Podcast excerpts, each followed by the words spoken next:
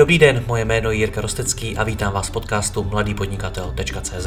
Od roku 2015 vám každý týden přináším nové rozhovory o podnikání, osobním rozvoji a marketingu. Všechny najdete nejen zde jako audio, ale i jako video na webu www.mladypodnikatel.cz.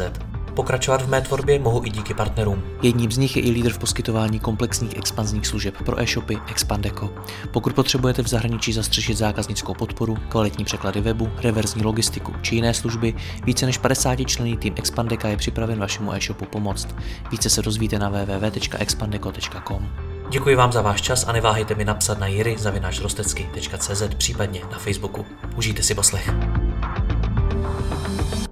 Dobrý den, v dnešním rozhovoru si budeme povídat o spolupráci s digitálními agenturami. Tu vyzkoušelo mnoho z vás, ale řada neúspěšně. Společně s Petrem Wolfem, který se v agenturním prostředí pohybuje 8 let a sám vede konzultační firmu BeSocial a Digital Insights, probereme, jak s agenturami spolupracovat a na co se připravit. Petře, dobrý den.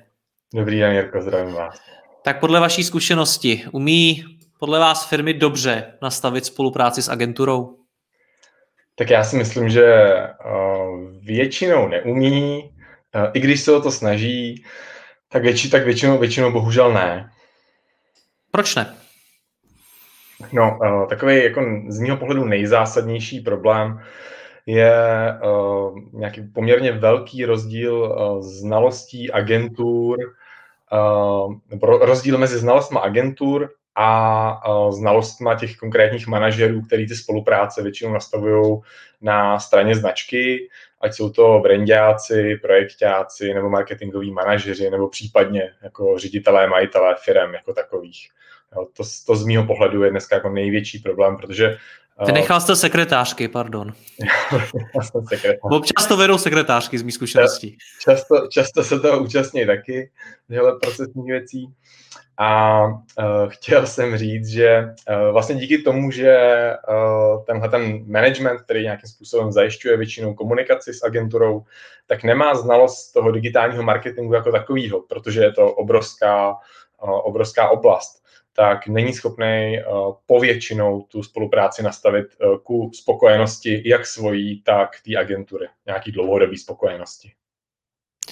A čím to je? Čím to je, že ty zkušenosti na obou dvou stranách jsou takhle odlišný? Protože ve výsledku se tady bavíme o nastavení spolupráce. Nebavíme se tady třeba o znalostech v konkrétním marketingu, protože to je třeba to, kde chápu, že ten klient samozřejmě asi bude mít menší znalosti než agentura, to je důvod, proč si ji najímá, ale z hlediska nastavení té spolupráce.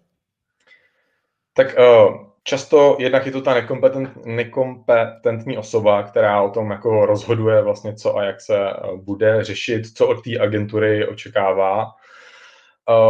Často je problém už na začátku, kdy se de facto vypisuje nějaké výběrové řízení nebo ta firma, značka hledá nějakého partnera a vlastně neví pořádně, na co ho hledá, neví pořádně, jaký typ služeb očekává. I když se to dost často myslí, že ta značka chce dělat, já nevím, příklad, chce výkonnostní inzerci, ale často se dobere k tomu, že třeba vůbec se nezabývá brandovou inzercí a pak nabere si výkonnostní agenturu, která se třeba brandové inzerci tolik nevěnuje, a pak začne zjišťovat, že potřebuje další agenturu, že tady ta agentura to třeba neumí nebo se tím primárně nezabývá a vede to k nějaký jako oboustranné nespokojenosti.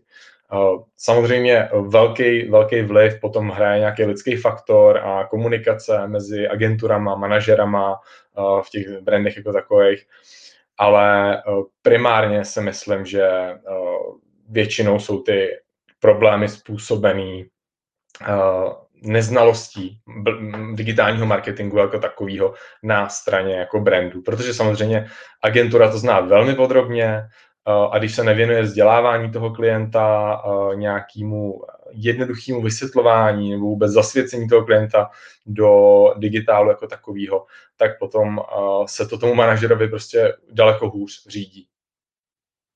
Když říkáte, že ten zakopaný pes je zejména v nekompetentnosti, tak kde si tu kompetenci můžu koupit nebo jak ji můžu získat? Je to teda o tom nahajrovat si do firmy co nejzkušenějšího markeťáka? Já si osobně myslím, že jako ideální je samozřejmě, když je to třeba člověk, který pochází původem z agentury.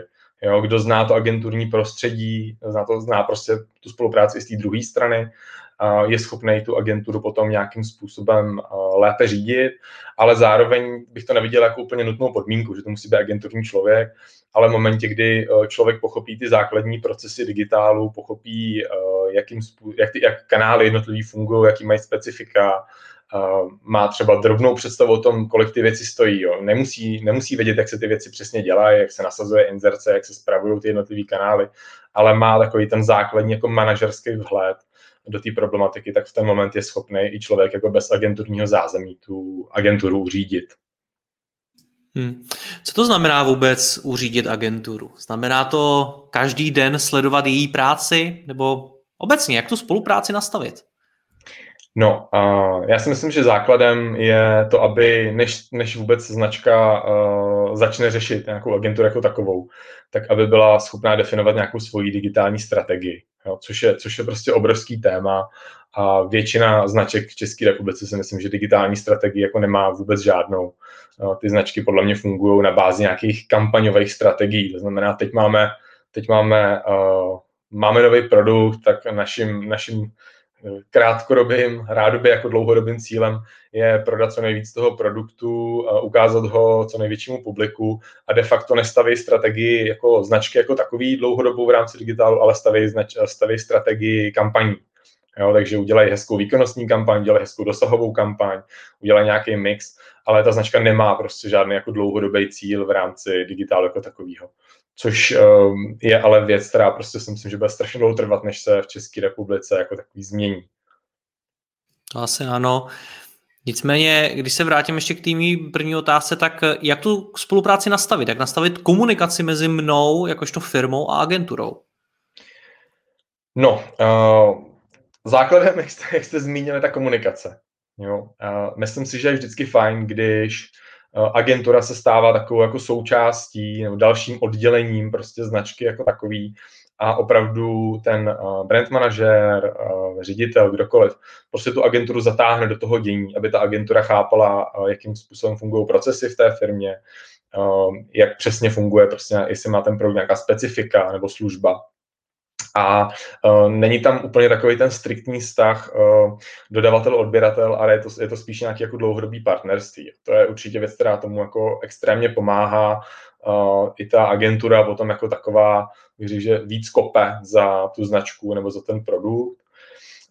Určitě další, co může mít vliv, je nějaká pravidelnost nějakých statusů, kdy ze začátku spolupráce třeba na týdenní bázi, za mě týdenní báze při nějakých větších projektech prostě dává jako smysl a ne se vidět jednou za měsíc, říct si, kam jsme se dostali, co jsme dělali a kam chceme jít dál. Ten měsíc je v tom digitálu prostě strašně dlouhá doba, takže na začátku bych se nebál prostě nějakých týdenních statusů a častý komunikace jako takový. To nás de facto dostává k reportingu. Jak nastavit ten a jak ho vůbec číst? No, reporting je velký téma, já si myslím, že primárně záleží, pro koho se ten reporting dělá jako takový. Jo?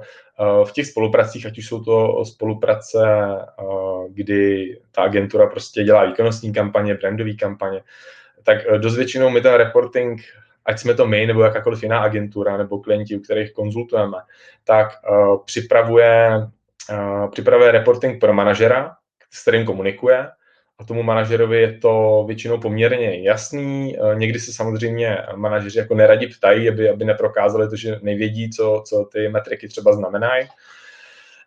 Ale dost často ten reporting potom někam předávají, což může být potom už trošku problém v momentě, kdy ten report nebo ten reporting není nastavený tak, aby byl stravitelný nebo aby byl dobře předatelný dál. Tak je potřeba se prostě na začátku říct, pro koho ten report vlastně děláme. Děláme ho pro management, děláme ho pro top management nebo pro nějaký představenstvo, což se běžně stává, že se prostě ty reporty, že kolují tou firmou napříč, jdou prostě na 5-6 lidí, kteří vlastně o tom třeba vůbec vlastně nevědí o těch aktivitách. Ale pak dostanou nějaký složitý číselný report, který jim vůbec prostě jako ve výsledku nerozumějí, ani nechtějí rozumět, protože je to pro ně prostě další práce jako nad rámec toho, co oni dělají. Takže na začátku si říct, pro koho vlastně ten report děláme. Důležité je říct si, co je pro nás nějaká vyhovující frekvence. Jo. Spousta klientů lpí na to, že chce report prostě na týdenní bázi, denní bázi, 14-denní bázi, ale potom se na ten report třeba ani nepodívají ve výsledku. Jo. Takže dneska existují technologie, kdy se těm klientům nastavují dynamické reporty, kdy se ten klient může na denní bázi opravdu jako podívat, co se u něj děje, ale strašně málo klientů se potom do těch reportů reálně dívá a ještě méně jich umí ten report jako smysluplně přečíst tak, aby bylo schopný z toho interpretovat nějaký data. Takže udělat to v takové formě, aby se ten report dal předat dál a aby to toho manažera nezatěžovalo, aby mu to bylo hlavně srozumitelné, což bývá jako častý problém. Jste tam narazil na to, že manažeři občas něco předstírají a nepřiznají, že třeba něčemu nerozumí. Předtím jsme se bavili o nekompetentnosti lidí. Mně přijde, že to je do značné míry otázka ega. Jak se to, máte nějakou zkušenost s tím, jak se to ego dá z celé spolupráce odstranit? No, většinou nám tohle funguje dobře v momentě, kdy ten klient má nějaký velký problém. Jo, kdy prostě jsme se dostali v rámci třeba Digital Insights ke klientům, který prostě tušili, že jim někde utíkají strašný peníze. A opravdu jsme jako jednali s top managementem, který byl teda jako prostě schopnej a ochotnej nám na rovinu říct, máme nějaký problém, víme, že asi je velký, ale vůbec tomu nerozumíme. A prostě ukažte nám to, vysvětlete nám to, mluvte s náma jako úplně jak s dětma na základní škole, protože my tomu fakt nerozumíme, pro nás to je španělská vesnice. Tak v tenhle moment si myslím, že to ego jako padá, ale už je to spíš tím, že opravdu ten problém tam je nějaký jako extrémně velký. Už hoří. Nic jiného nezbývá. A nemyslím si na druhou stranu, že to je třeba problém jenom klientů jako takových. Myslím si, že tady v agenturách je prostě spousta třeba account manažerů prostě posílá reporty od nějakých specialistů někam dál a ne vždycky je schopná to jako plně interpretovat, co vlastně někam předává, aby to nevypadalo, že zase vždycky je chyba jako na straně klienta. No, dá se to teda nějak odstranit, nebo je potřeba čekat na ten velký požár?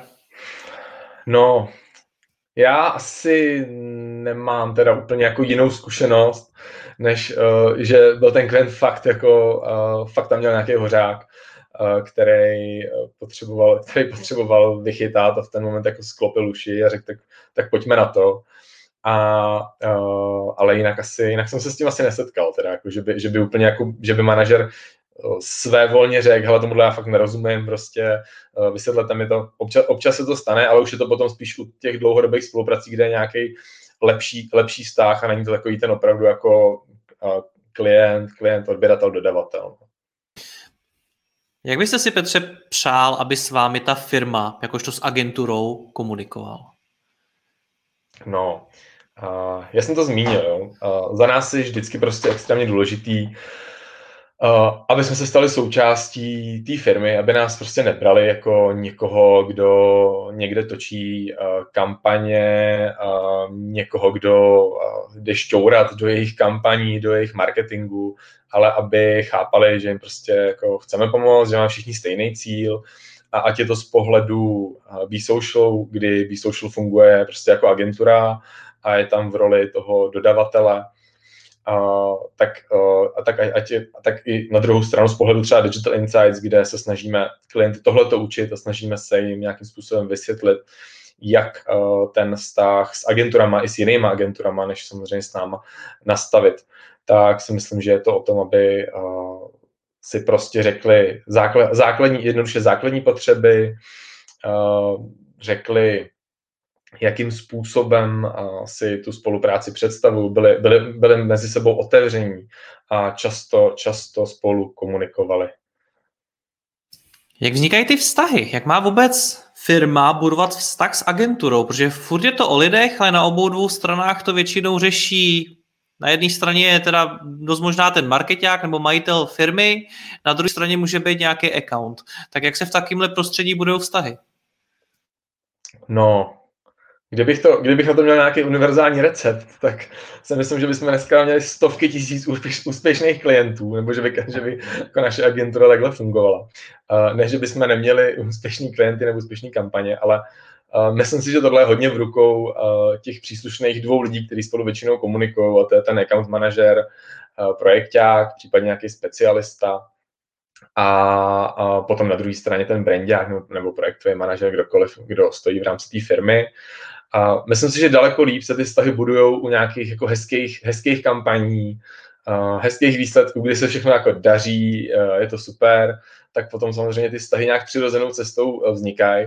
A potom naopak v těch extrémních situacích, kdy zase prostě ten klient má pocit, že jste mu jako hrozně pomohli, je vám jako vděčný, začne být otevřenější, začne mluvit jako naplno o nějakém fungování té firmy, ať už jsou to pozitivní nebo negativní věci. Má i tohleto nějaký hranice, protože já mám třeba zkušenost s tím, kdy už ten vztah byl tak úzký, že se začal stávat de facto přátelským vztahem a ten klient to měl tendenci de facto zneužívat. Tak má to nějaký hranice?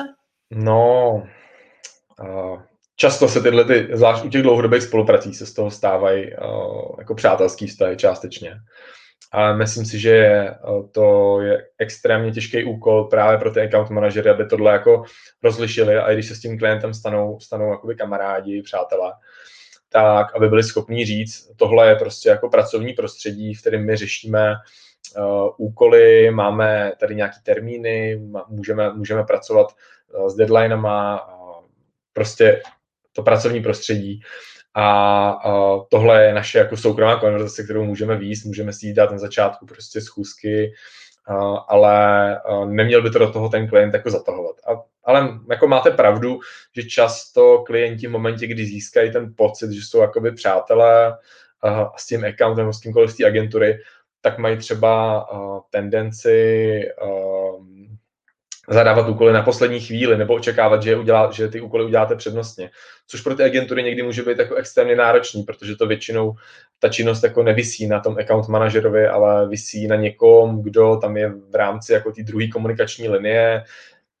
Může to být grafik, může to být PPC specialista, ale on třeba má jako plno jiný práce. Já když se dneska podívám na agenturní trh a já znám nejméně desítky agentur, tak mi přijde, že drtivá většina z nich se prezentuje plus minus stejně. Někdo je vidět víc, pak najdete agenturu, která de facto není vidět a podobně, ale je to praš jako uhoď většinou. Jak já jako klient mám zvenčí poznat nekvalitní agenturu, kterou nechci? Tak za mě takový první symptom nekvalitní agentury je nízká cena. Jo, v momentě, kdy prostě dneska na trhu práce je situace, jaká je, a ty činnosti jsou čím dál specifičtější a čím dál širší v rámci digitálního marketingu, tak pokud máte agenturu a ty lidi chcete nějak smysluplně zaplatit a mít tam dobrý lidi, tak si prostě nemůžete dovolit mít jako nízkou hodinovku, dělat za prostě 500-700 korun hodinovku, je třeba dneska už jako v rámci agenturního trhu za mě jako nereální. Jo. Některé agentury s tímhletím operují, třeba jenom v tendrech, kdy používají nízké hodinovky, ale potom ta realita třeba může být úplně jiná.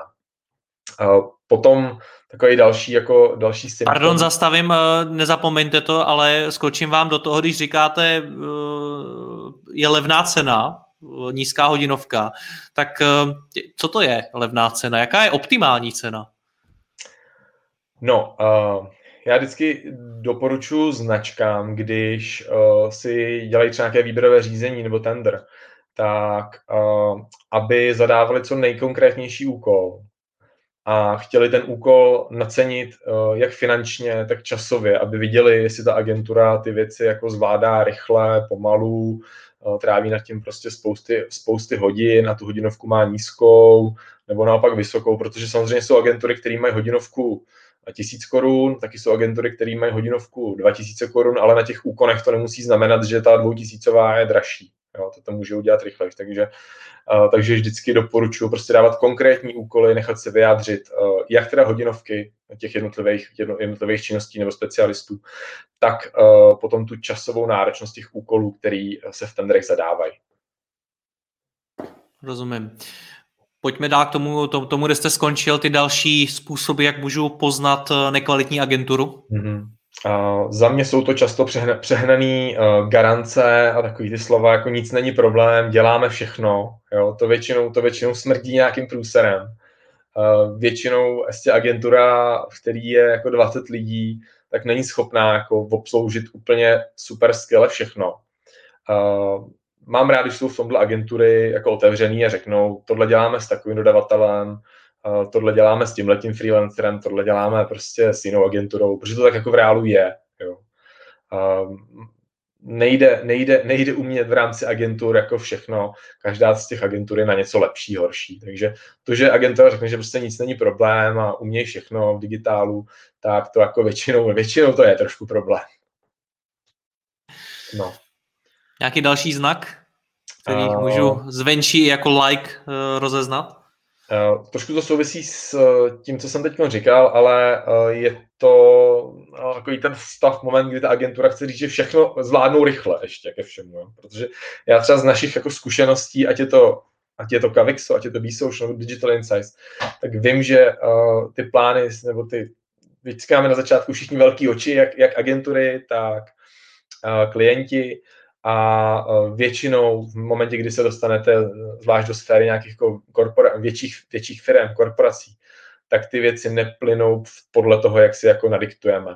To znamená, když ta agentura říká, že všechno bude jako hned, všechno se zvládne, kampaň, která má běžet prostě za týden, vůbec není problém, tak je to většinou jako takový signál, netřeba toho, že ta agentura jako není tak kvalitní, ale že s tím třeba nemá zkušenosti, protože prostě není schopná ještě odhadnout, že ten klient se sekne na 3 dny někde nebo na týden, to prostě dneska není nic neobvyklého, kdy vy mu pošlete hotovou kreativu, samozřejmě počítáte s tím, že on vám to během 2 hodin okomentuje, vy to opravíte a druhý den běží kampaň, ale pak se samozřejmě stane to, že ten klient tu kreativu pošle někam na další vedení a z Německa mu to přijde za 3 dny, on se k tomu ještě vyjádří a máte prostě týden nebo 5 dní skluz najednou. Jo.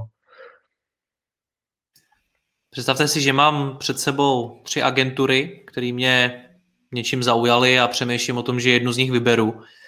Tak jak na to mám jít? Co má být ten první e-mail nebo první telefonát? Co v něm mám říct? Abych zjistil, jestli ta agentura vůbec je pro mě, jestli je to ten kvalitní případ nebo nekvalitní případ. Jak jsem říkal, jsou tady různý typy agentur. Některý se zaměřují víc na výkon, některý na brand, některý na social, některý na web development. Určitě bych se orientoval podle toho, co ta agentura prezentuje jako svoje silné stránky, protože většinou si v tomhletom agentury jako dávají záležet. Hodně bych si rozmyslel, co jsou vlastně ty moje požadavky, co chci dělat s tou agenturou. Jo? Podle toho bych zadal jako velmi přesně, jak by měla ta naše spolupráce do budoucna probíhat, tak takový bych zadal úkol. Chtěl bych vědět, jak jsem říkal, ty ceny, hodinové sazby, nějakou jasně definovaný úkon, aby jsme poznali prostě, jestli ta agentura je drahá nebo levná pro ty moje služby. A je dobrý vždycky poznat lidi z té agentury, kteří s vámi budou komunikovat, kteří budou se té práce podílet. Tady je v Česku takovej trošku jako nešvar možná, že spousta agentur posílá na tendry a na výběrový řízení ty jako extrémně seniorní a zkušený profíky. A pak, když se začne ta práce dělat, tak jako začnete zjišťovat, že najednou to nedělají ty profíci, co byli na tom tendru. Že oni jsou to profíci na tendry, ale nejsou to profíci potom už na ty jednotlivý úkony. Jo? Nebo oni to umějí, ale už to prostě nedělají. Jsem třeba teď nedávno zjistil, my jsme v loňském roce byli v jednom velkém tendru na řetězec a nevyhráli jsme ho, vedli jsme někdy prostě v druhém kole. Vypadli jsme ve finále jako druhý dodavatel, protože jsme nechtěli už žádným způsobem snižovat cenu, prostě už nám to přišlo jako u 3leté spolupráce nebezpečný. A ta druhá agentura ještě tu cenu snížila samozřejmě a já jsem se teď dozvěděl, že ta druhá agentura to dělá tak, že vlastně tu práci potom odvádějí stážisti. Jo. Ne ty seniorní specialisti, kteří chodí na ty tendry, což je vlastně jako pro mě třeba jako děsivý zjištění. A ještě děsivější je, že potom to ten klient nepozná. Jo. A jak častá je to praxe? Je to jako speciální výjimka, nebo se to děje často na tom trhu? Nemyslím si, že to bude až taková výjimka. Myslím si, že se to bude dít dost často, ale jako nechtěl bych říkat, jestli je to v 70%, ale myslím si, že bychom byli jako všichni překvapení, jak často se to děje. Tak jaká je realita na tom trhu? Tak bavíme se tady o trhu digitálních agentur, tak jak byste vlastními slovy popsal to, jak skutečně fungujou, co se v tom světě opravdu děje? Uloví se klient na základě ceny a pak to dělají stážisti? To je ta realita? No, myslím si, že takhle bych to asi úplně neřekl. Těch agentur v rámci České republiky je strašně moc. Prostě tady v Praze je nějakých jako 900 agentur možná, který tady mezi sebou všichni soupeříme. Všichni jsme nejlepší na social, nejlepší na web, nejlepší na PPCčka. Ale ta realita bude asi jako trošku potom horší. Nemyslím si, že by to bylo jako úplně pravidlem, že by to všude dělali ty juniorní specialisti, ale v momentě, kdy dneska jsou platy jsou, jaký jsou, klienti mají rozpočty, jaký mají a chtějí platit, kolik chtějí platit, když to teda jako ženu do extrému, tak někdy ani potom seniornímu člověku nemůžete sáhnout, protože by ho ten klient nezaplatil. Takže někdy věřím tomu, že se prostě agentura k tomuhle jako uchýlí, kdy toho klienta na tendru okouzlí a potom mu vlastně tu práci odvádí už někdo jako jiný, levnější, výrazně levnější než ten seniorní člověk.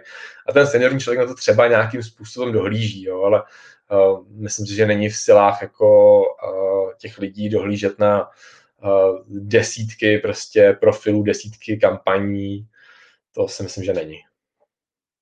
Jak mám k tomu tedy jako klient přistoupit, když zjistím, že na týmí kampani dělá nějaký junior, tak potom, co poslouchám, to je ten rozhovor, tak to můžu pojmout nebo pochopit tak, že to je špatně, že přece chci, aby na tom dělal ten nejkvalitnější člověk, ten nejseniornější. Na druhou stranu je pravda, že ne úplně všechno musí dělat senior a ne vždycky se to i vyplatí. Tak jak mám v tohletom já najít nějaký zdravý přístup, kdy už je to fakt divný, že tohleto dělá někdo juniorní a kdy je to naprosto v pořádku? No, v momentě, kdybych na to přišel jako v roli klienta, jako značky, tak bych se asi ptal proč, jo? Jako že to dělá junior. Proč jsme se tam dostali, proč ten tým není takovej, jaký byl na začátku jako deklarovaný. Ono se to stane, že jo? Prostě stane se, že vám ten senior odejde, nebo že vám prostě člen týmu odejde, to je jako naprosto normální. To zase nebuďme jako blázni, ty lidi se v agenturách mění, ten život tam není jako, agenturní práce není pro lidi jako práce na 10 let prostě, ty lidi tam vydrží třeba v průměru 2-3 roky, pak jdou do jiné agentury nebo do značky. Takže bych asi jako se bránil tomu, aby se jako nějakým způsobem stanovovalo, že prostě musíme mít tenhle tým v této struktuře. Ale pokud by začal nějakým způsobem tím trpět kvalita toho výstupu a ten klient to prostě poznal na komunikaci, na tom, že vizuály jsou nějaký jiný, než prostě byly dřív, tak bych asi jako tvrdě tu agenturu s tímhletím konfrontoval. Jak mám číst všechny ty nálepky? Tady používáme seniorní člověk, juniorní člověk, nejlepší agentura na něco, nejzkušenější a tak. Jak mám ty nálepky číst? Protože to jsou vlastně strašně neuchopitelný pojmy. Já nevím, kdo to je seniorní člověk, stejně tak jako nevím, kdo je ještě juniorní a kdo už ne, nebo kdo je nejlepší agentura. Jak mám to posuzovat? No... Ideálně na základě referencí a nějakých jako ideálně dlouhodobých zkušeností toho týmu s produktem, s kampaněma, s oborem. Já si myslím, že tohle je hodně o tom, aby třeba ty tender, když se dělá tender, tak abyste opravdu se s těma lidma jako poznali osobně. Je spousta tendrů, kdy se posílá jenom nabídka třeba, kdy prostě klient ani nechce v prvních dvou kolech vidět ty agentury osobně, ale chce vidět jenom prostě finanční nabídku a nějakou kreativu, kdy ta kreativa třeba vždycky nemusí úplně vypovídat o zkušenostech té agentury jako takový, jednou se trefíte líp, jednou prostě hůř, ale myslím si, že vidět se s těma lidma a bavit se s nima o vašem produktu, o vaší značce, jako je extrémně důležitý, abyste tohleto poznali, jestli jsou to lidi, kteří tomu mají co dát, té značce nebo službě, produktu, čemukoliv. A co se týče toho, té nálepky nejlepší agentura, sám jste říkal, že v Praze je 900 agentur, každá je na všechno nejlepší. Mimochodem řada agentur má problém, který sama do značné míry neovlivní, a to je to, že ty reference třeba nemůže zveřejnit, že nemůže zveřejnit žádný případový studie a tak podobně. To znamená, že ona vlastně tu svoji práci ani nemůže ukázat. Tak jak v tomto prostředí číst to, kdo je nejlepší? Řada agentur to o sobě skutečně říká. No, říká se to vždycky, říkají to všichni. Nikdo nechce říct, že se mu něco nepovedlo, což si myslím, že jako je docela přirozený. A nebo že je druhý nejlepší, protože i to je dobrý výsledek. CZC je druhý nejlepší, že jo, v Česku, takže... Dvojky. Dvojky, přesně tak. No, upřímně těžko říct, jo. Těžko říct, jak mezi těma nejlepšíma poznat ty nejlepší.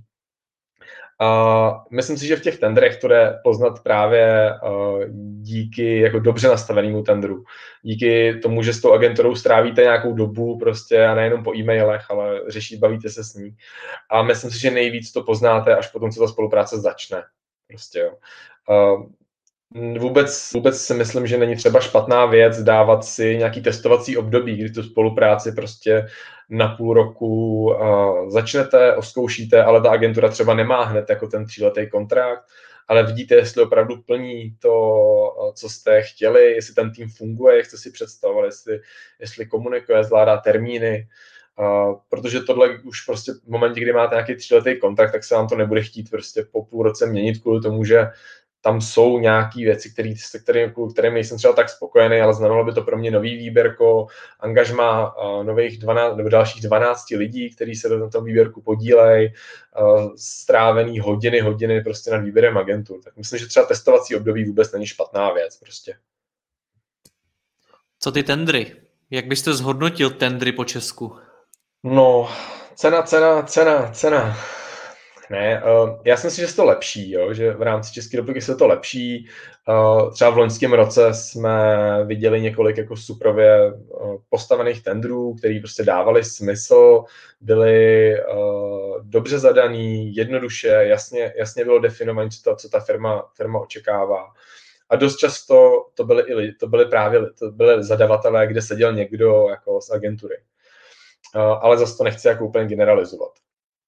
Na druhou stranu, když se podíváte na tendry třeba státní správy, nebo veřejných institucí, které nějakým způsobem poptávají digitální marketing, tak tam je to z mýho pohledu dneska pořád prostě jenom o ceně, jenom o nesmyslných hodnotách kliků a impresí, které jdou někdy úplně jako proti prostě logice věci.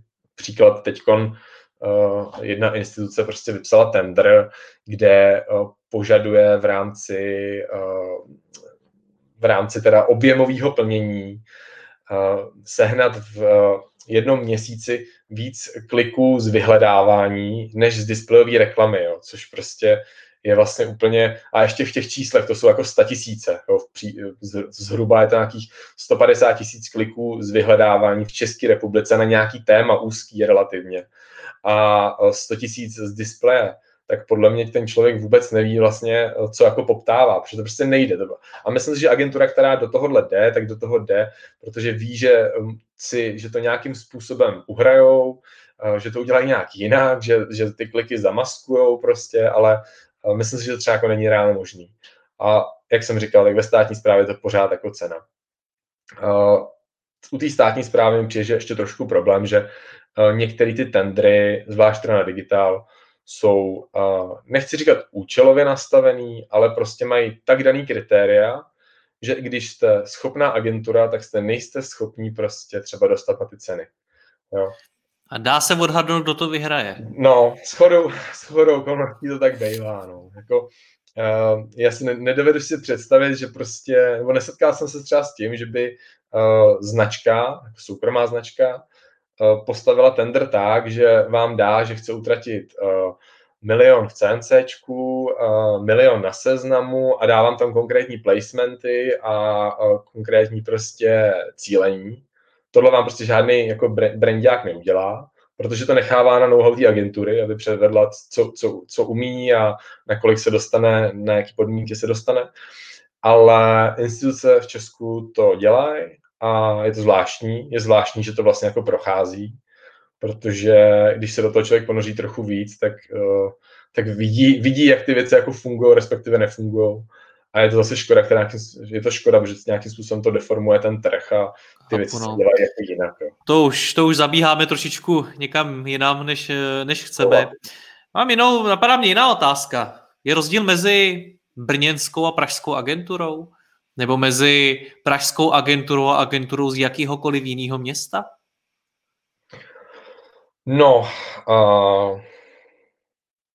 Myslím si, že agentura mimo pražská a mimo brněnská si bude moc dovolit asi jako nižší ceny, co se týče nějakých hodinovek. Jako je to dost pravděpodobný, protože má prostě nižší ty fixní náklady, jo. Nájmy, já pocházím z České Lípy a když se podíváte na nájmy prostě kancelářských budov, tak tam za to, co my máme kanceláře, tak bych tam měl pronajatý 2 kancelářské budovy třeba. To je prostě úplně absurdní.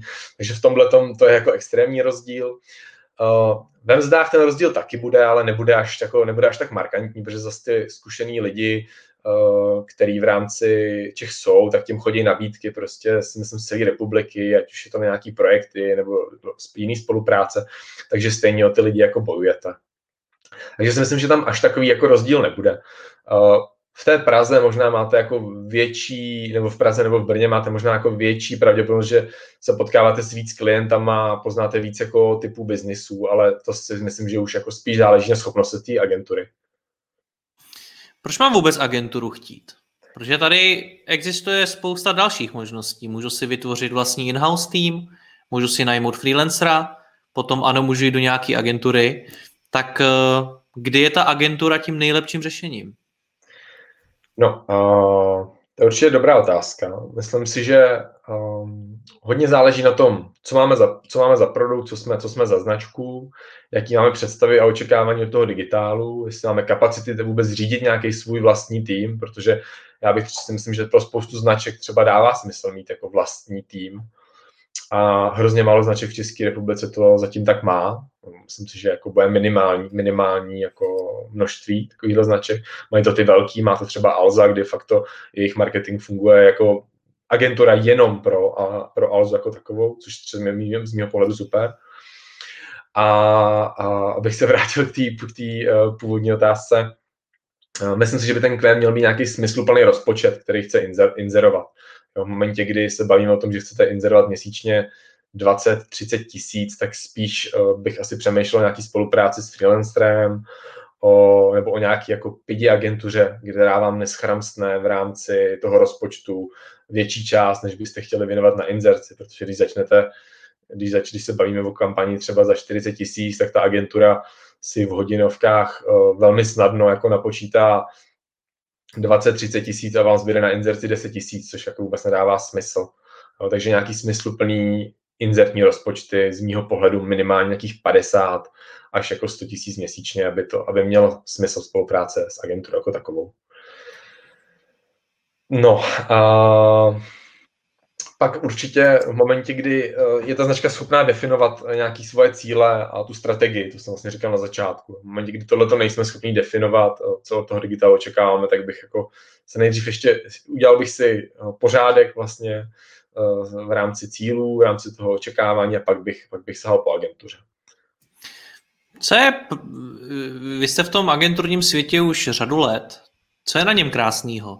Protože mně přijde, že zejména v posledních letech slyším na agentury často spíš negativní ohlasy, právě, že to tam dělají stážisti, nebo že mezi mnou a těmi profesionály je nějaký account neschopnej. Slýchám o tom, jak zaměstnanci agentur odcházejí na volnou nohu, teď se různě přetahují ty klienti a podobně. To je spousta negativních informací o tom, jaký ten agenturní svět je. Tak jaký je podle vás? Já si myslím, že agenturní svět je fajn, já bych se v něm jinak jako nepohyboval, jo. Ať jsou to ty konzultace nebo agentura jako taková. Co se mně osobně na tom agenturním světě nebo na tom prostředí digitálu líbí, je pestrost. Jo. My Z role agentury nebo v rámci konzultací potkáváte různý biznesy s různýma problémama, s různýma produktama, s různýma službama, který by asi člověk normálně v momentě, kdy se vydá na tu stranu klienta, tak už se prostě k téhle pestrosti nikdy jako nedostanete. Budete mít jednu značku na starost, nebo budete mít dvě, budete tam mít nějaký omezený záběr produktů, ale v agentuře prostě jednou děláte herní konzole, podruhé cestování a potom finanční produkty. V tomhle je to hodně různý. A zároveň se do agentur uchylují poměrně hodně jako kreativní lidi, kteří právě potřebují k své práci tuhletu pestrost a který by jako práce pro jeden brand nějakým způsobem většinou jako ubíjela.